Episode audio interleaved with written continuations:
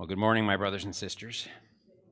Um, today, I want to explore with you a rather strange teaching that recently began to circulate among the students at our school in Hong Kong. This idea was the claim that fallen angels, like fallen human beings, can be forgiven and eternally saved. Now, I've been teaching in a lot of different places in the last 25 years. Most of that time has been in Asia. I've encountered a lot of theological misconceptions and theological errors. They tend to repeat, but this one was a new one. I had never heard anything like this before. Um, when students came to me asking whether fallen angels could be saved, um, I, I was rather baffled to even have that question asked. But the exploration of this question is actually very useful, and I hope you'll see why. Now, as we consider this idea, I want to start by noting that yes, there is no specific statement in the Bible that says that fallen angels cannot be saved. But on the other hand, the Bible never suggests that they can be saved. I want to read to you from Hebrews chapter 2, verses 14 through 17. And in these verses, the author is comparing angels to humans. Hebrews chapter 2, verses 14 to 17. Inasmuch then as the children have partaken of flesh and blood, he himself likewise shared in the same, that through death he might destroy him who had the power of death, that is, the devil, and release those who through fear of death were all their lifetime subject to bondage. For indeed, he does not give aid to angels, but he does give aid to the seed of Abraham. Therefore, in all things, he had to be made like his brethren, that he might be a merciful and faithful high priest in things pertaining to God to make propitiation for the sins of the people.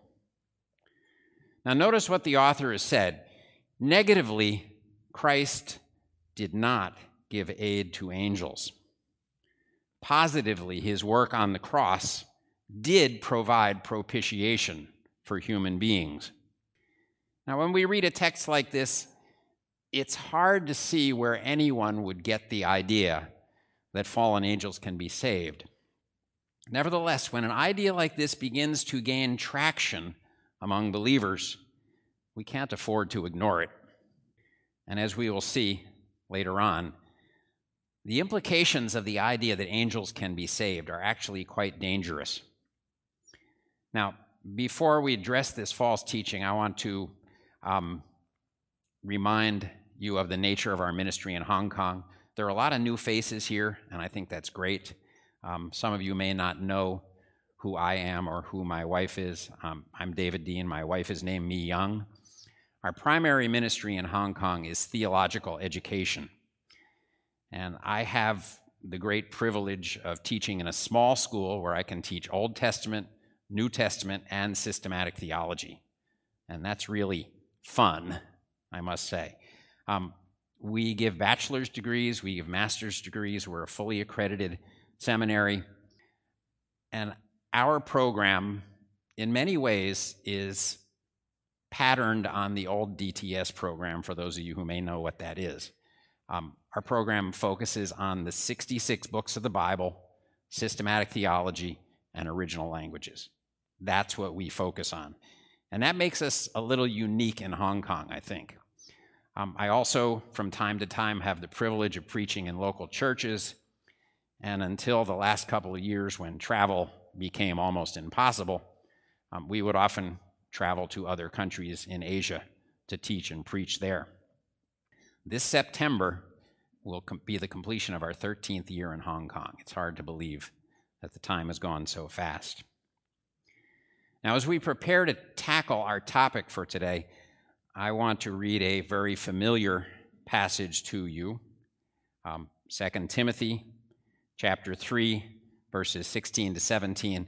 And although I usually use the New King James, I'm going to read it from the New American Standard Translation. All scripture is inspired by God and is profitable for teaching, for reproof, for correction, for training in righteousness, so that the man of God may be adequate, fully equipped for every good work. Now, Paul is listing here four areas in which Scripture is useful teaching, reproof, correction, training in righteousness. These four concepts are a study in themselves, but the key idea that I want to take away from this verse right now is that it's the duty of all of us who minister the Word of God, whether they do it in a formal way as I do or in an informal way, whether you're teaching your own children or leading a Sunday school class, it's our duty not only to teach in a positive sense of conveying the truth that we find in the scriptures, but also to actively and when necessary, aggressively expose and refute false teaching. This is our responsibility. Now, again, it was about two months ago that this idea that fallen angels could be saved came to my attention. And since I am the professor of systematic theology at our school, um, the faculty came to me and said, Would you do some chapels on this topic? So I ended up doing four chapel messages so we could reach both the English speaking and the Cantonese speaking students. And this particular topic was the first one that I dealt with. I want to begin by considering eight basic facts that we know about angels from the scriptures. And I'm basically just going to list them for you. Fact number one angels are spirits. Unlike we humans, they do not have permanent physical bodies.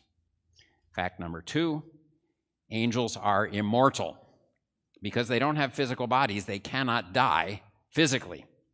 Fact number three angels are personal. This means that they have the same basic qualities of personality that we humans have. They have intellect, they have emotions, they have will, they have a moral sense of right and wrong. And that's very important to keep in mind. When you think about angels and human beings, we are the only creatures in the universe who bear God's image in the sense of being personal and spiritual. Now, fact number four angels are sexless. Now, if you were to go on Google right now, please don't do it. I know you might have your phone, but if you were to go on Google and type in the word angels and look up what comes up under images, you'd probably discover that more than half of those images are female. We tend to use the word angel to describe a beautiful woman, but in the Bible, angels are always male. The pronouns that are used to refer to them are always male. That doesn't mean necessarily that angels are male in the sense that men are male, but it does mean that angels are sexless. They don't come in two types as we do. Now, fact number five the angels were created individually by God. Ezekiel 28:15 tells us that Satan, the greatest of the angels, was created directly by God. Psalm 104 verse 4 tells us more about the angels in these words God made his angels spirits, his ministers a flame of fire. Now, this verse confirms the fact that God created each of the angels individually. Now, fact number six, which is extremely important, flows from fact number five. Unlike we humans, the angels are not a race. They're not a race. They're not the product of reproduction. Now, Jesus confirms this in Matthew 22 30 when he says that the angels neither marry nor are given in marriage. And we also know that they were each created individually. Now, this distinction between humans and angels is extremely important. We humans are a race. We're all descended from one original set of parents, Adam and Eve. Adam is the head of our race. But in contrast, angels are not a race. We have a racial head, they do not.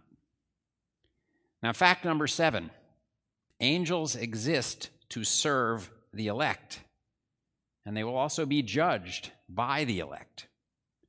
The author of Hebrews speaks of the serving role of angels in chapter 1, verse 4, with these words. He says, Are they not all ministering spirits sent forth to minister for those who will inherit salvation? And in 1 Corinthians chapter 6, um, verse 3, Paul reminds us that we who are the redeemed among mankind will one day judge the angels. He asks this question Do you not know that we shall judge angels? Now, fact number eight, the last in this list Satan was the first of the angels to rebel against God, and after Satan rebelled, one third of the remaining angels joined him in his rebellion. The story of Satan's rebellion against God is recorded in Ezekiel chapter 28 and Isaiah chapter 14, and we don't really have time to go into those accounts right now. For our purposes, the key idea here is that after Satan fell, many of the other angels chose to join him in his rebellion against the authority of their Creator. The Apostle John describes that terrible event in Revelation chapter 12, verses 3 and 4, in these words. He says, And another sign appeared in heaven. Behold, a great fiery red dragon, having seven heads and ten horns, and seven diadems on his head. His tail drew a third of the stars of heaven and threw them to the earth. That's a symbolic description of the joining of other angels in his rebellion. Now, make sure that you understand what we're being told here. We're being told that every fallen angel became a fallen angel by his own individual personal choice. I want you to keep that idea in mind because we're going to see later this distinction between angels and the way that they fell and humans in the way that we fell is extremely important. Now, with these facts as a foundation, I want to turn our attention now to the reasons why this idea that fallen angels can be saved is both false and also theologically dangerous. And the first passage that I want to look at is Romans chapter 5, uh, starting with verses 12. Now, when I was in seminary, I remember one of my professors saying that Romans 5 12 to 21 is the most theologically deep passage in the Bible. And he said, You can always tell who is a theologian because if you crack open their Bible, it will open to Romans chapter 5. So all of the students started leaving their Bibles open to that page when they went to bed at night. Um, this truly is one of the deepest theological passages in the Bible. It deals with the consequences of Adam's sin for the human race. It deals with how Christ made salvation possible. And it also answers a difficult question. This is a question that you may have asked yourself, or perhaps when you were sharing the gospel with somebody else, they may have asked you this question. Here's the question How is it possible for the sacrifice of just one person to make the salvation of many people possible. Did you ever wonder about that? A one for one trade seems to make sense, but how could one person pay for the sins of many sinful people? Well, God gives us the answer to that question here in Romans chapter 5, and it's a very surprising answer. Now, if you have your Bible, you may want to start looking at verse 12. I'm just going to read verse 12, and I want you to pay attention to how it ends. Paul says, Therefore, just as through one man sin entered the world, and death through sin, and thus death spread to all men because all sinned. Now, in this verse, Paul is reminding us of a fact that we all know death came to the world, it came to the human race in particular, because of the sin of Adam. The Bible tells us that before the fall took place in Genesis chapter 3, there was no death of any sort. But when Adam sinned in Genesis chapter 3, God imposed the penalty of the single law that he had given to Adam in Genesis chapter 2. Now, I want you to listen to that law Genesis chapter 2, verses 16 and 17.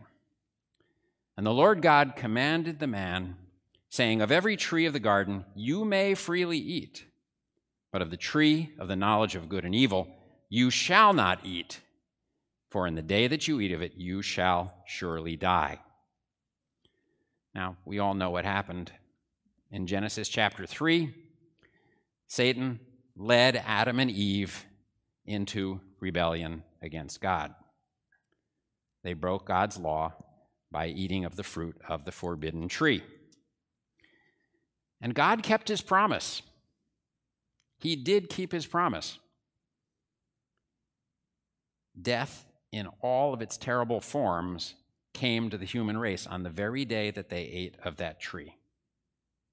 The irreversible process that would lead to the death of Adam and Eve began.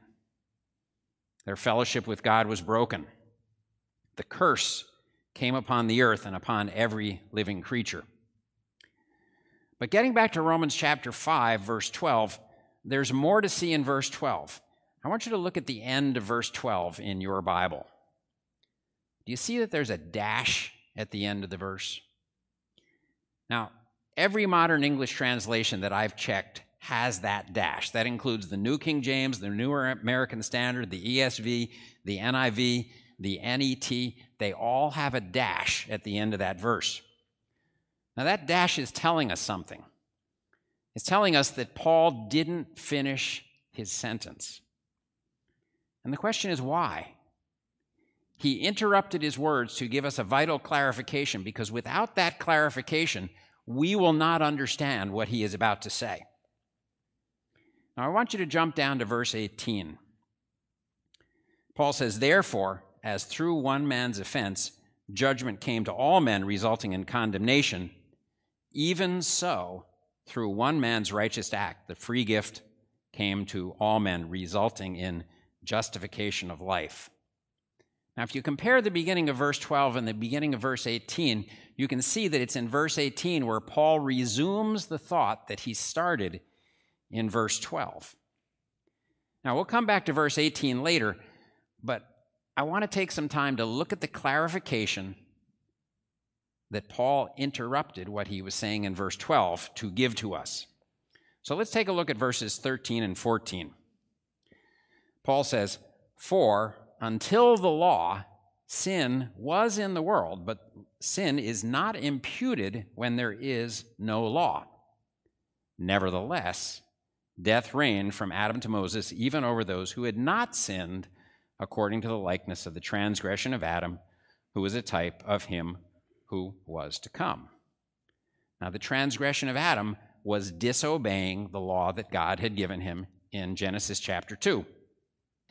Now, if you have studied the book of Genesis at all, you know that two ideas come up really clearly in chapter 4 and chapter 5. In chapter 4, we see the story of Adam and Eve's sons, Cain and Abel.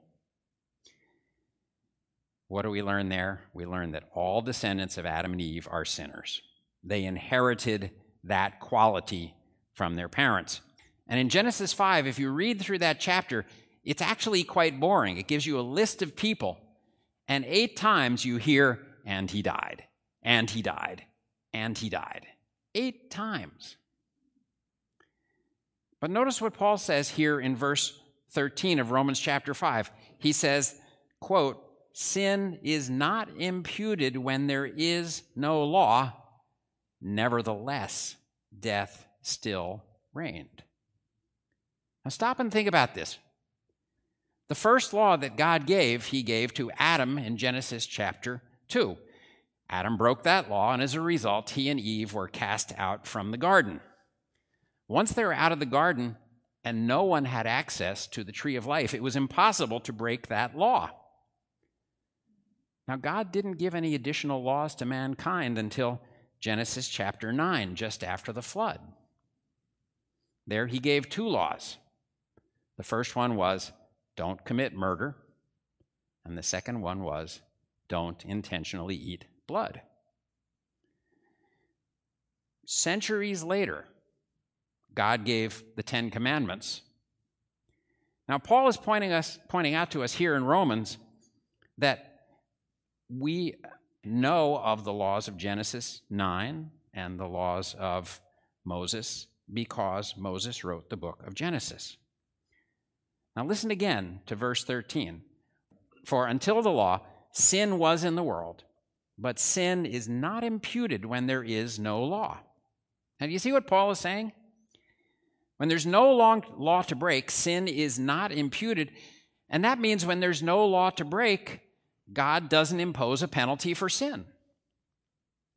So, according to that principle, we would expect that from the time that Adam and Eve were kicked out of the garden, at least until Genesis 9, nobody would die. But people did die. Notice how Paul highlights this surprising fact of death in verse 14. Nevertheless, death reigned from Adam to Moses, even over those who had not sinned according to the likeness of the transgression of Adam. Now, again, Adam's transgression was breaking the law that he had been given in Genesis 2, but the people who lived between Genesis 4 and Genesis 9 had no law to break. On the basis of what Paul says here, those people shouldn't have died, but they did.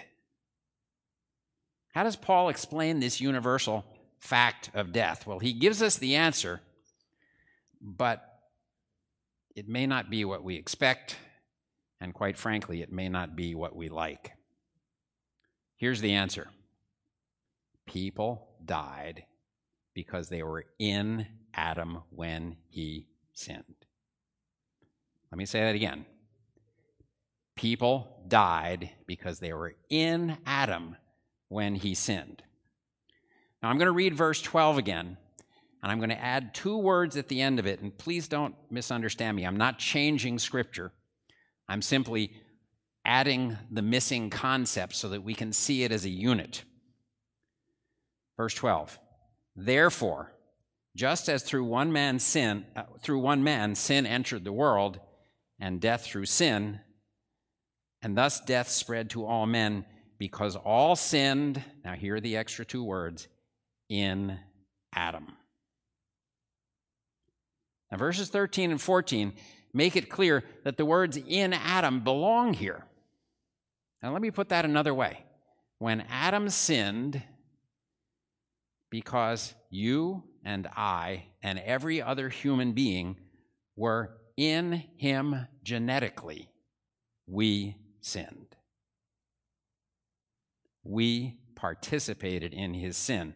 Now, that fact has far reaching implications as far as God is concerned. Every living human being who has ever lived participated in the sin of Adam. And the fact that we were in Adam when he sinned is the explanation for why people died between Genesis chapter 4 and Genesis chapter 9. Now, if you have never thought this through, I don't blame you if it disturbs you. It disturbs me. It certainly doesn't fit in with the way that we think about guilt and responsibility. For example, imagine that you have a father who commits a crime before you are even born. Would any law in any country permit you to be prosecuted and punished for his crime? No. No. Human law would never allow a child to be punished for the crime of his father. But God's law, as it applies to the sin of Adam, is different. God's law, according to the Bible, says that because you and I were in Adam when he sinned, you and I are guilty of his sin. Now, hold on to that thought. Hold on to that thought. I'm going to turn now to 1 Corinthians chapter 15. And I'm going to read to you verses 21 and 22. 1 Corinthians 15, verses 21 and 22. Paul says, For since by man came death, by man also came the resurrection of the dead. For as in Adam all die, even so in Christ shall all be made alive. Now you may notice that the word man, the Greek word anthropos, it appears twice in those verses. Now in the Greek language, it has no article. There's no the, there's no a.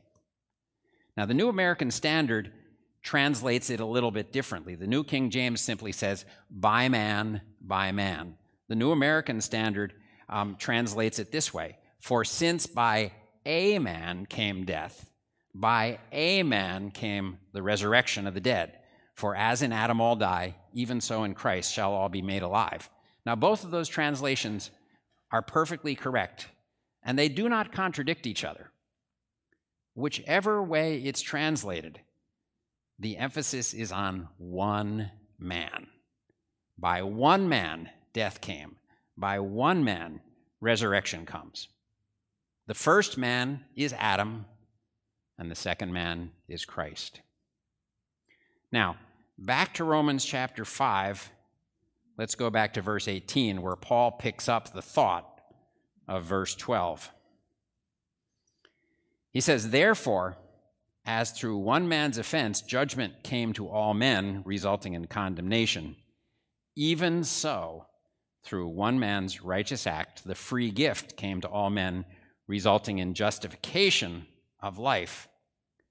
Now, you notice here too that the emphasis is on one man in each case. The first one is Adam, the second one is Christ. And then we come to verse 19. For as by one man's disobedience many were made sinners, so also by one man's obedience many will be made righteous. Now, listen to me very carefully. Paul has told us that through the sin of just one man, our shared ancestor, Adam, all of mankind became guilty. In other words, when Adam sinned, we participated in his sin, and therefore we are all guilty of his sin. Now, I'm with you. That idea sounds terribly, terribly wrong. It sounds unjust in the way that we think. But in reality, this fact is the key to God's plan of salvation. If it were not true, our salvation would not be possible. Let me explain why. The reason has to do with how God's law works. In God's law, just as in human law, precedent is extremely important. The precedent that the disobedience of one man made all men guilty makes it possible for the righteous act of one man to make all people righteous. Let me say that in another way. If it were not true that we all fell in Adam, it would not be possible for us all to be saved in Christ. Now, hold that idea. We'll come back to it. Maybe you're beginning to see why it's impossible for the fallen angels to be saved. That impossibility involves the difference between angels and humans. We humans have a racial head. Theologians call the fact that we have a racial head seminal headship. We all fell in Adam when he fell. Multiple humans can be saved by the sacrifice of one sinless man because we are a race. But the angels aren't a race, they have no racial head. Every one of them fell by his own individual choice. Each one of them had his own individual fall. Each one of the fallen angels made his own choice to rebel against God. And here we see this fundamental difference between humans and angels. The fallen angels did not fall in Satan, but we fell in Adam. Now let's consider the implications of this fact, and, and we're going to do a little speculation here. Okay? Suppose for a moment that God wanted to save the fallen angels by providing an atoning sacrifice for them just as he did for us, fallen mankind. Now, we already know that God's law allows for substitutionary atonement. Now, this is just speculation, okay? Don't get upset, but let's just imagine for the moment that just as the second person of the Trinity became incarnate as a human, the third person of the Trinity, the Holy Spirit, became incarnate as an angel. Now, some of you are thinking, wait a minute, angels don't have bodies. The whole concept of an incarnation as an angel doesn't work. I recognize that. Um, but if somehow this third person of the Trinity could add an angelic nature to himself, just as the Son added a human nature to himself. Could the Holy Spirit then die a substitutionary death to make the salvation of fallen angels possible? Well, the answer is no. First of all, angels can't die, right? That's a problem right there. But more importantly, even if the Holy Spirit could somehow die a substitutionary death for the fallen angels, he could only save one. Why? Because the angels aren't a race. Since it's not true that many angels fell in a single racial head, it's not possible for many angels to be saved by a single substitutionary sacrifice. Let me say that again. Since it's not true that many angels fell in a single racial head, it's not possible for many angels to be saved by a single substitutionary sacrifice. So there we have the answer to the question that was raised at the beginning of the message Is it possible for fallen angels to be saved? The answer is no. It's clearly and unambiguously no. Now, before I move to a conclusion, I want to deal with two important issues so I don't leave you with any confusion because I may have raised some confusion in your minds. The first one is this we need to deal with the f- fact that Christ's propitiatory sacrifice for many does not lead to universal salvation. The fact that Christ was sacrificed for many doesn't lead to universal salvation. Now listen again to 1 Corinthians 15:22 which we read earlier. For as in Adam all die, even so in Christ shall all be made alive. Now, if this were the only verse in the entire Bible, we might think that Paul was teaching universalism, the idea that every person will be saved. We know that idea is false. The rest of Scripture makes it clear. Only those who believe the gospel will be saved. Now, here we come to a ticklish issue. Because here at CBC, we have godly people who believe in unlimited atonement and godly people who believe in limited atonement. Unlimited atonement is the idea that when Christ died on the cross, he was paying for the sins of all human beings of all time, regardless of whether those individuals will be saved, regardless of whether they are among the elect. Limited atonement, as I understand it, is the idea that when Christ died on the cross, he paid only for the sins of the elect. Now, godly people hold both of these ideas. Personally, I hold to unlimited atonement. I'm not going to jump into that pool and try to settle that issue today. But whichever of those positions you hold, we agree that the Bible makes it clear that only those who believe will be saved. And so when Paul says in 1 Corinthians 15, 15 22, in Christ all shall be made alive, he's not teaching universal salvation. His point is simply that everyone who becomes in Christ by believing the gospel will be saved. Now, by the way, I'm sure you've read the book of Ephesians. You know, in chapter one of Ephesians, in that long sentence, how many times do we hear in Christ, in Christ, in Him, in the beloved? If you ever wondered what that phrase means, the answer is found here in Romans chapter 5. Right? When an individual believes the gospel, he ceases being in Adam and he becomes in Christ. There's a sense in which we lose our racial head Adam and we gain a new racial head Christ. Romans 8:29 We are predestined to be conformed to the image of his son. When God's process of redeeming us is finished, we will no longer look like Adam. We will look like Jesus. And Jesus looks like the Father. So when Paul says, again in 1 Corinthians 15 22, for as in Adam all die, even so in Christ shall all be made alive, he's not teaching that everyone will be saved. Only those who believe the gospel will be saved. Now, the second issue that I want to deal with is why this idea that fallen angels can be saved is so dangerous.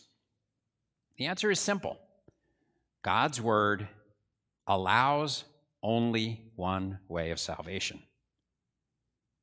The only way of salvation is atonement by a sinless substitutionary sacrifice. And that sacrifice must be of the same kind as the guilty parties who need forgiveness. Further, his law only allows salvation of many when those who need salvation fell in a single racial head. Now, neither of those conditions can be met in the case of fallen angels, and therefore, to suggest that fallen angels can be saved is really to suggest that there is another possible way of salvation. Such an idea undermines everything that the Bible teaches. Acts 4:12 Nor is there salvation in any other for there is no other name under heaven given among men by which we must be saved. Or the words of Jesus in John 14:6 I am the way the truth and the life no one comes to the Father except through me. Well, let me close with a few final comments. First, I hope that you're convinced that fallen angels cannot be saved. Now, you may never have asked this question, and perhaps the question doesn't really mean much to you in and of itself. We've seen that the Bible never suggests that fallen angels can be saved. And on the contrary, Scripture clearly predicts that fallen angels are doomed to eternal condemnation. Let's look at a few verses that make this clear. In Matthew 8 29, the demons ask this question of Jesus Have you come to torment us before the time? In Matthew 25 41, Jesus speaks of the everlasting fire prepared for the devil and his angels. In 2 Peter chapter 2 verse 4, Peter tells us, quote, God did not spare the angels who sinned, but cast them down to hell and delivered them into chains of darkness to be reserved for judgment. Jude, verse 6, says this The angels who did not keep their proper domain, but left their own habitation, he has reserved in everlasting chains under darkness for the judgment of that great day. All of these passages suggest that there is no hope for the fallen angels and our study of God's plan of salvation in Romans 5 has made it clear that fallen angels cannot be saved because they have no racial head. It's simply not possible. Now, to repeat, and I'm sure you notice that my style of teaching is very repetitious. I hope you don't mind. Um, I hope you understand now why fallen angels can't be saved. But more importantly, and this is my second point, I hope that our examination of Romans chapter 5 has clarified for you how God's plan of salvation for us, for sinful humanity, how it works. Now, most Christians understand the basic idea of substitutionary atonement. They understand that God's law allows for a sinless substitute to pay for the guilt of a sinner. But perhaps you never thought about how it's possible for the sacrifice of just one sinless person to pay for the sins of multiple people. We've seen the answer to that question today. The answer to that question is this fact because many people fell in the one man Adam it's possible for many people to have their sins paid for by the sacrifice of one man, Jesus Christ. Now, it's true, this is not the way that we normally think about guilt. It's not the way that we normally think about justice. But God's ways are different than ours. They really are. And we should rejoice that they are. We should rejoice that they are. Isaiah chapter 55. You may know these verses. For my thoughts are not your thoughts, nor are my ways your ways, says the Lord. For as the heavens are higher than the earth, so are my ways higher than your ways, and my thoughts than your thoughts. The ways of the triune God are unique. His grace is astonishing, His wisdom is beyond measure.